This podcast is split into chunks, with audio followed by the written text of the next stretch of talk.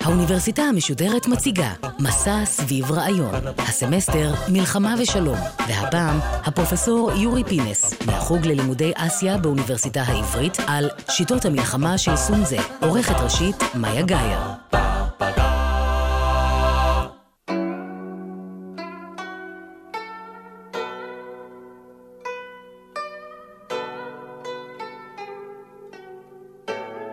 שלום לכם. שמי יורי פינס, ואני חוקר ומרצה בחוג ללימודי אסיה באוניברסיטה העברית. תחום ההתמחות העיקרי שלי הוא הגות פוליטית ותרבות פוליטית בסין המסורתית, וכן היסטוריה סינית, בפרט במאות השנים לפני הקמתה של הקיסרות הסינית ב-221 לפני הספירה. בהרצאה הקרובה, במסגרת הסדרה הזו על מלחמה ושלום, אדבר על אחד הטקסטים המכוננים בתחום תורת המלחמה, בסין ובכלל, שיטות המלחמה של סונזה. הספר מוכר גם כאומנות המלחמה או חוקי המלחמה של סונזה, ואילו בסין הוא לרוב פשוט נקרא בשם ספר הסונזה. אבקש להסביר מה הופך את הספר, אשר נכתב לפני 2,400 שנים, לרלוונטי כל כך לחשיבה הצבאית, ולא רק הצבאית, גם בימינו אנו. ספק אם יש יצירה סינית עתיקה אחרת שזכתה לפרסום כה רב מחוץ לגבולות סין, כמו שיטות המלחמה של סונזה.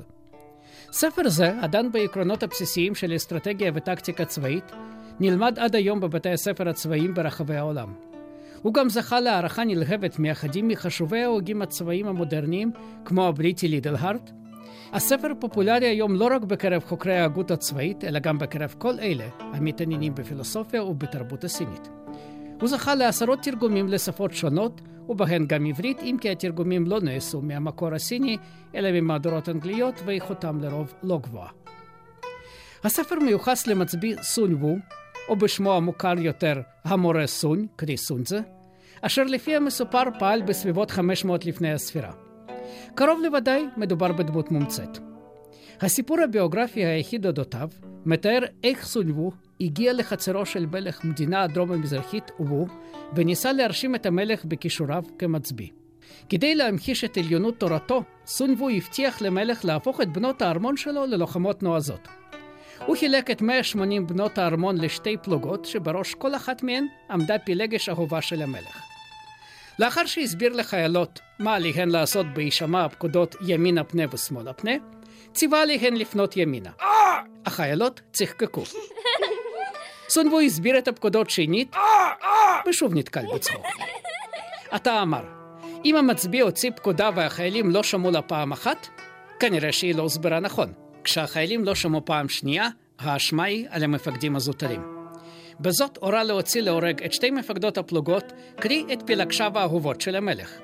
המלך ניסה להתערב, אך לשווא. סונבו הסביר לו שבצאתו לקרב המצביא אחראי בלבדית על צבאו, ואינו חייב לציית להוראות המלך. לאחר ששתי הבנות המסכנות הוצאו להורג לעיני כל, החיילות הטריות פעלו ללא דופי. סונבו סיכם, עתה אפשר להשליכן לאש ולמים, והן לא יהססו רגע. הסיפור מסתיים במוסר השכל. לאחר שהתאושש מהטראומה של הריגת אהובתיו, המלך הבין כי סונבו הוא אכן מצביא דגול. הסיפור של הפיכת בנות הארמון לחיילות מן הסתם מעולם לא התרחש, אך הוא ממחיש כמה מעקרונות של שיטות המלחמה של סונזה. ראשית, מצביא מוכשר יכול להפוך כל אדם, אפילו את בנות הארמון, ללוחם ממושמע. ושנית, המצביא אמור להיות עצמאי בהתנהלותו בשדה הקרב. אפילו התערבות השליט לא יכולה להביא לשינוי תוכניותיו המבצעיות. כפי שנראה, נקודה אחרונה זו תהיה לרועץ בכל הקשור להתקבלותו של הספר בדורות שאחרי חיבורו. במעבר חד מאגדות להיסטוריה, אפשר לסכם שהספר שיטות המלחמה של סונזה נכתב ככל הנראה במאה הרביעית לפני הספירה, בעיצומה של תקופת המדינות הלוחמות, זה 453 עד 221 לפני הספירה. כשמה כן היא, הייתה זו תקופה של פיצול פוליטי ושל מלחמות בלתי פוסקות בין המדינות שהרכיבו את המרחב הסיני. כולן התחרו ביניהן בתקווה לאחד את כל אשר מתחת לשמיים למדינת על אחת. התחרות הסתיימה עם הקמת הקיסרות הסינית בשנת 221 לפני הספירה בידי מדינת צ'ין. המאה הרביעית לפני הספירה, תקופת החיבור המשוער של ספר הסונזה הייתה עידן של תמורות מעמיקות בדפוסי הלוחמה. עד לסביבות 400 לפני הספירה בערך, הכוח הצבאי העיקרי היו מרכבות המלחמה. עוצמתה הצבאית של המדינה נמדדה אז על פי מספר המרכבות שעמדו לרשותה. מלחמת המרכבות הייתה עיסוקם הבלעדי של האצילים. אומנות הרכיבה במרכבה ולחימה על גביה שכללה כליאת חיצים ולוחמה באמצעות רומח, חייבו מיומנות רבה, ומיומנות זו הייתה סממן העיקר של בני האצולה. המלחמות בעידן האריסטוקרטי התנהלו לרוב לפי כללים ברורים. ראשית, מאחר שהקרב יכול היה להיערך אך ורק בשדה פתוח, הוא חייב תיאום בין הצדדים. שנית, חלו עליו כללים של שוויון וכבוד הדדי, המזכירים את הקרבות בין האבירים האירופיים בימי הביניים. לא נהוג היה להתקיף את האויב בטרם ערך את שורותיו, וגם לא לפגוע באויב שנקלע למצוקה, למשל עקב התהפכות המרכבה.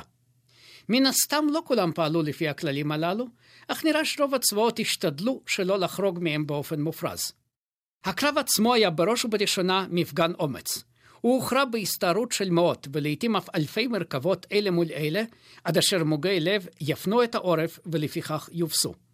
תפקידו העיקרי של המצביא היה אם כך מתן דוגמה אישית, קרי, להיות נכון להסתער אל מול האויב בראש מרכבותיו. הצבאות מנו כמה אלפים עד רבבות בודדות של לוחמים, ומספר ההרוגים בקרבות היה נמוך יחסית, לכל היותר אלפים בודדים במערכות החשובות. מצב עניינים זה של מלחמות אריסטוקרטיות השתנה ללא היכר בדור או שניים שקדמו לחיבור ספר הסונזה.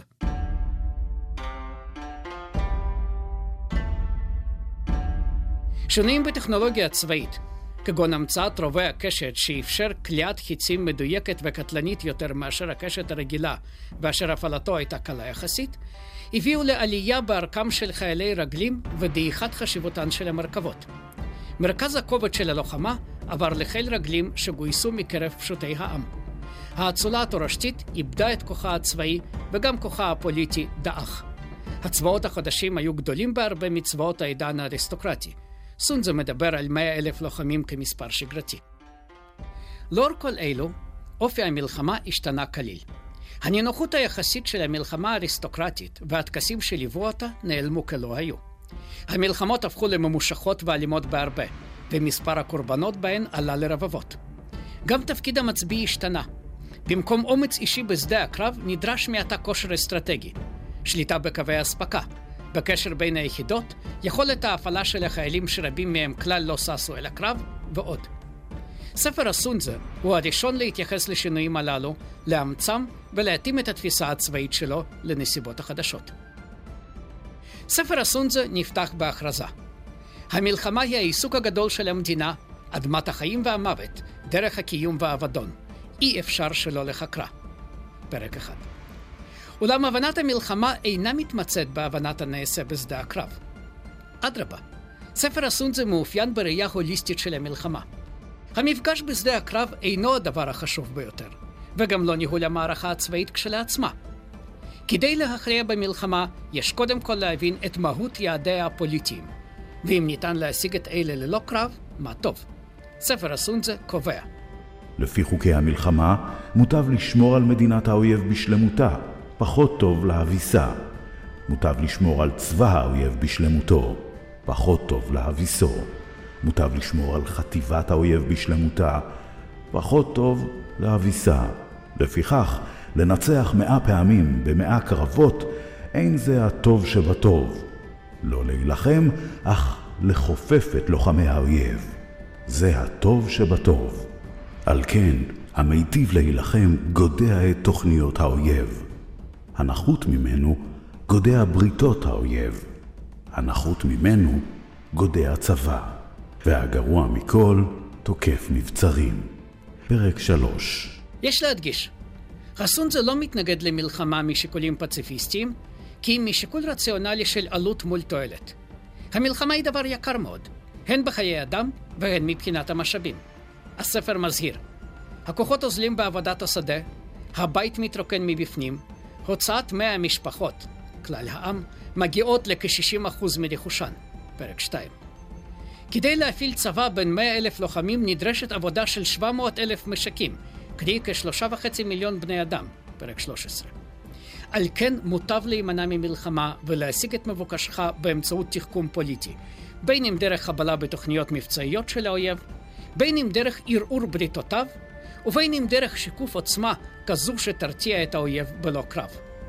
אל לו למצביא לרדוף אחרי הכבוד של מנצחים בשדה הקרב. מוטב להכריע את האויב בלא עימות. לאור הדרישה לנסות ולהימנע מעימות במידת האפשר, הספר חוזר ומדגיש ששאלת היציאה לקרב צריכה להישקל בכובד ראש. אחת הטעויות החמורות של השליט או המצביא היא הליכה למלחמה בשל ציווי רגשי. למשל, שאיפות הנקם, השנאה כלפי האויב, הזעם על פעולותיו, כל אלה לרועץ בפני מי שרוצה להצליח במלחמה. הספר מזהיר. אסור שהשליט יגייס צבא בשל זעם. אסור שהמצביא יצא לקרב בשל טינה. אם מועיל הדבר, פעל. אם לא, חדל. זעם יכול לשוב ולהפוך לשמחה. טינה יכולה לשוב ולהפוך לעונג. אולם מדינה שנכחדה לא תוכל לחזור להתקיים. המתים לא יכולים לשוב לחיים. לכן השליט הנאור נזהר בכך. המצביא הטוב נזהר בכך. זו הדרך של אבטחת המדינה והשארת הצבא בשלמותו. פרק 13 סונזר רואה את המלחמה כדבר תבוני. היא כפופה לשיקולי רווח והפסד ולשיקולי עוצמה או חולשה. אי לכך, לרגשות יש תפקיד שלילי ביותר, בין אם מדובר בהחלטה האם לפתוח במלחמה, ובין אם מדובר בהתנהלות במהלך המערכה. המצביע האידיאלי של סונזה דומה לשחקן שח. הוא ממוקד במטרה, צופה בהתנהלות היריב ומנסה להבינה, ובשום פנים ואופן לא פועל מתוך אימפולסיביות.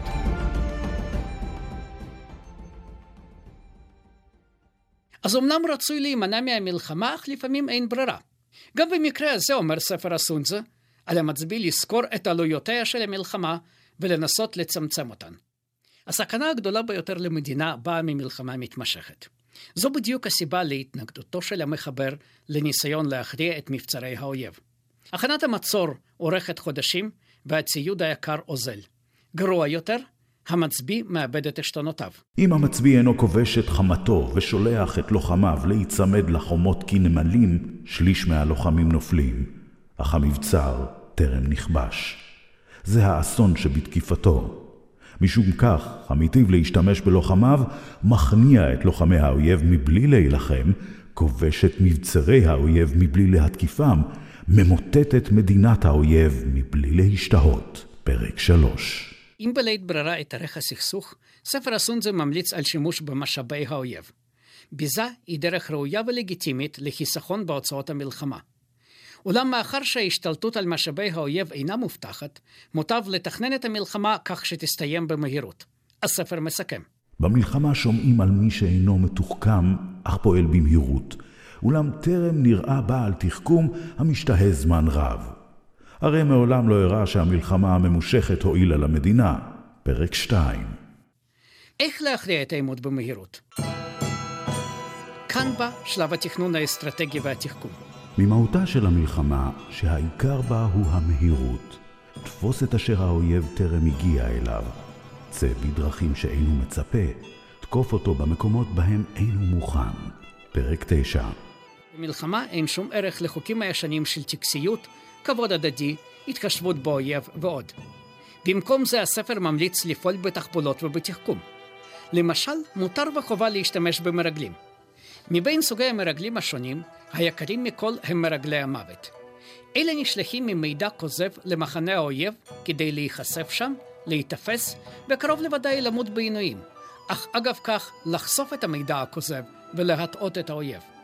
המחבר יודע שמדובר בשיטה לא מוסרית בעיני רבים, אך משיב, אין דבר מוסרי יותר מלחסוך משאבים וחיי אדם על ידי הטיית האויב מבעוד מועד.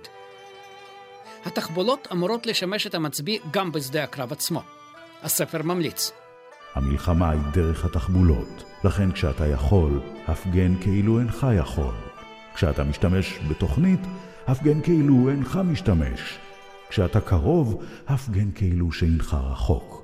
כשאתה רחוק, הפגן כאילו שאינך קרוב.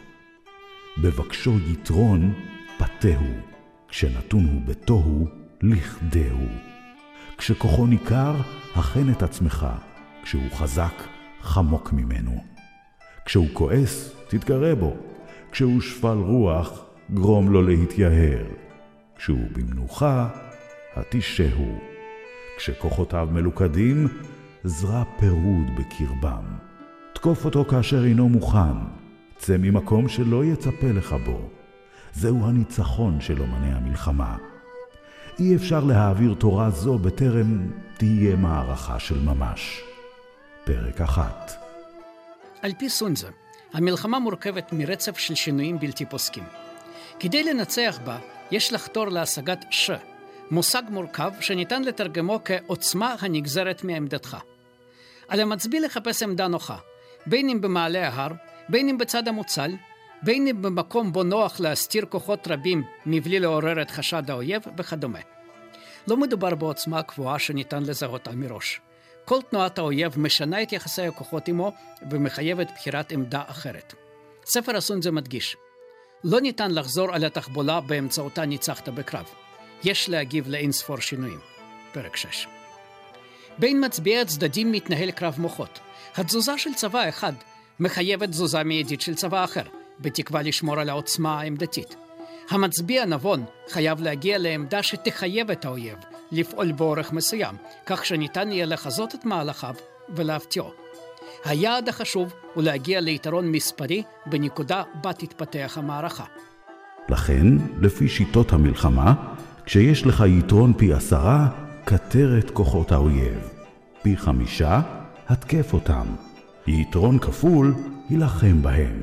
כשכוחותיכם שווים, פלג אותם. כשאתה בנחיתות, התחמק. כשאינך משתווה לו, הימלט. משום כך, יריב חלש, המתעקש להחזיק מעמד, יישווה על ידי יריב חזק. פרק 3 כפי שכבר ציינתי, לדידו של סונזה לרגשות אין מקום בזירת הקרב. באופן דומה, המלחמה אינה עניין של כבוד, ולמות מות גיבורים אינו מן העניין בה. העיקר בה הוא הניצחון, אשר כאמור הוא דבר פוליטי. להתעקש על לחימה כאשר עמדתך נחותה וכוחותיך דלים, זהו דבר בלתי אחראי. מוטב לחמוק משדה הקרב ולהתכונן לקרב אחר בנסיבות הנוחות לך. אחת הבעיות הקשות שעימן התמודדו מצביעים סינים בימי המדינות הלוחמות, הייתה סוגיית המוטיבציה של החיילים. האיכר הסיני היה אדם תבוני. לא הייתה לו שום סיבה להילחם ולהקריב את עצמו לטובת שליט זה או אחר. אחרי ככלות הכל, גם אם המדינה של האיכר הייתה מחוסלת ונכבשת בידי האויב, ההבדל היחיד מבחינתו היה בתשלום המיסים לפקיד א' במקום פקיד ב'. הוגים צבאיים שונים הציעו שורה של פתרונות למצב זה. החל בבניית מערכת שכר ועונש, שתתגמל באופן ראוי חיילים מצטיינים ותעניש בחומרה יתירה את העריקים, וכלה בקידום ממשל אידיאלי בו השליט יהיה כה אהוב עד שהעם ירצו להילחם למענו כאילו היה אביהם. סונזה בוחר להתמודד עם בעיית המוטיבציה של הלוחמים בדרך פשוטה ויעילה יותר. הספר טוען כי יש להביאם אל אדמת המוות, שבה הלוחם בחירוף נפש נשאר בחיים, וזה שאינו לוחם בחירוף נפש אבוד. פרק 11. כך לא יהיה לחיילים מנוס כי אם להפגין גבורה עילאית במטרה להישאר בחיים. הספר מסכם במצב של סכנה עילאית, החיילים מאבדים פחד.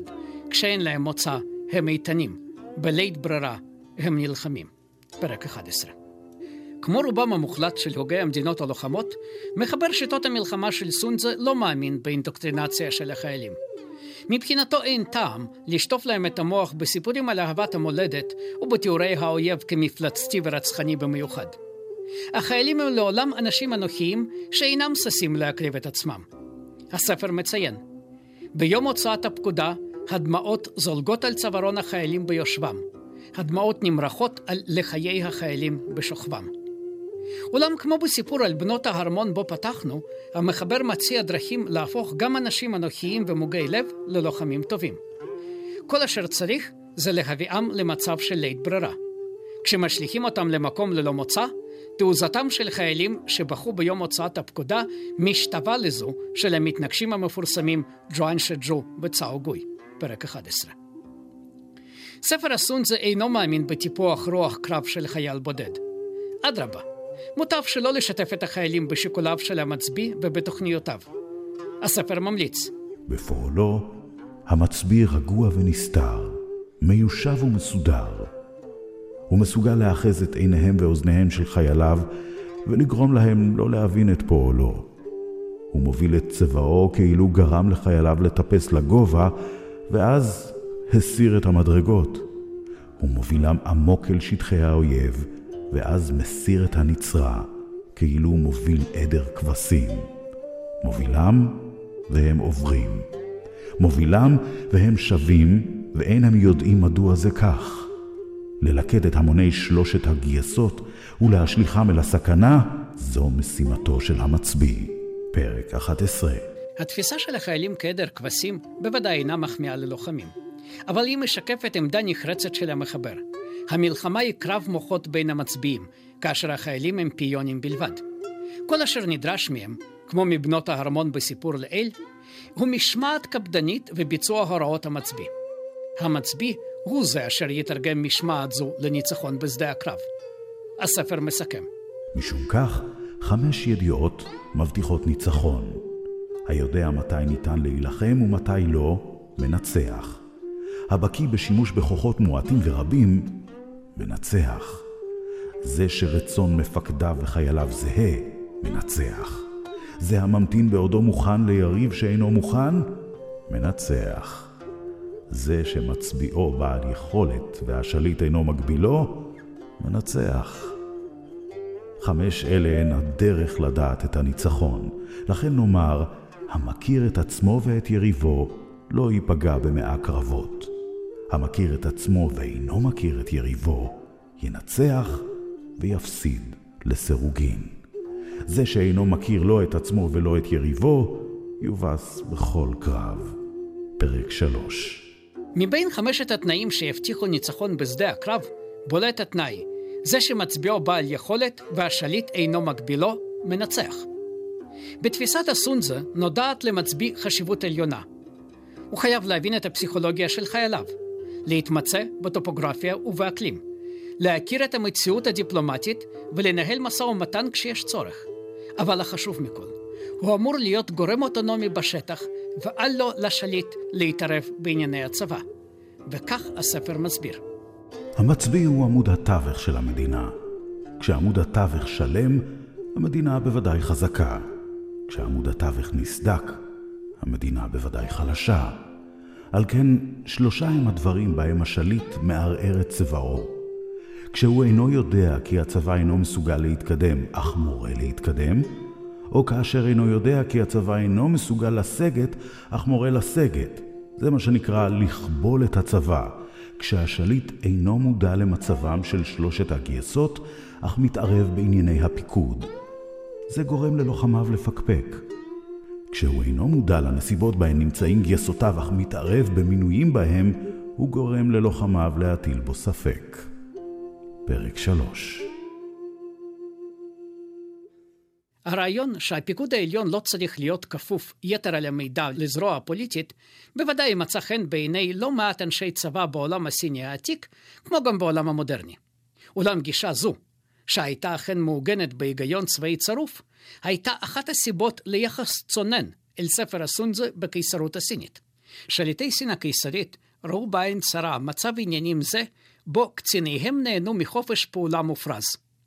בקיסרות המאוחרת, קרי באלף שני לספירה, אף נעשו ניסיונות להגביל את התפוצה של ספר הסונזה, משום שספר זה בידיים לא נכונות עלול היה, לדעת פקידי הקיסר, לסכן את שלום המדינה.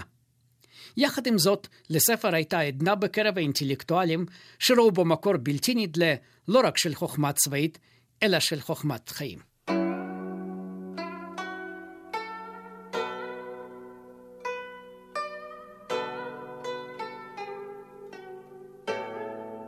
ראיית הדברים כמשתנים ללא הרף. הצורך להתמקם בעמדה שתקנה לך עוצמה מראש. הצורך להבין את היריב ולפעול בהתאם לפועלו הוא. את כל ההמלצות הללו ניתן היה לתרגם לחיים הפוליטיים, למסחר ואפילו ליחסים בינו לבינה. אכן, יש סופרים שהשתמשו בקטעים מהסונזה לתיאור חיי מין סוערים. במאה ה-20 זכה ספר שיטות המלחמה של סונזה לעדנה. הספר השפיע רבות על מחשבתו הצבאית של מאו צזדונג, אשר ידע להיעזר בו במהלך מלחמת האזרחים העקובה מדם עם המפלגה השולטת, מפלגת האומה של צ'אן קיישק. המלחמה שנמשכה בין 1927 ל-1936, ושוב בין 1946 ל-49. בנוסף, מאו זדונג השתמש בספר הזה גם במלחמה אשר ניהל נגד הכובש היפני בין השנים 1937 ל-1945. מנגד, הספר שימש את בכירי הצבא היפני הקיסרי במהלך מלחמת העולם השנייה, כולל בתכנון פעילותם לכיבוש סין. הצלחת הצבא היפני עוררה עניין בספר הסונזה גם בעולם המערבי. בין ההוגים הצבאיים בעולם המערבי בולט כאמור לידלהארט כמעריץ גדול במיוחד של סונזה, אותו העמיד בפסגת ההוגים הצבאיים בתולדות האנושות. גם בסין של היום הספר הוא פופולרי למדי, לא רק בקרב אנשי צבא, אלא בקרב קהל רחב בהרבה. גם החוקרים ממשיכים לדון בפרטי הגותו של סונזה. תגליות ארכיאולוגיות משנות ה-70 של המאה ה-20 חשפו מהדורות מוקדמות של שיטות המלחמה של סונזה וספרים אחרים הדנים בשיטות המלחמה. על כן, המחקר בתחום זה בסין ומחוצה לה ממשיך לשגשג. הספר הקצר, אך עתיר הרעיונות, ממשיך להלהיב חוקרים ואדיוטות כאחד, בסין ומחוצה לה.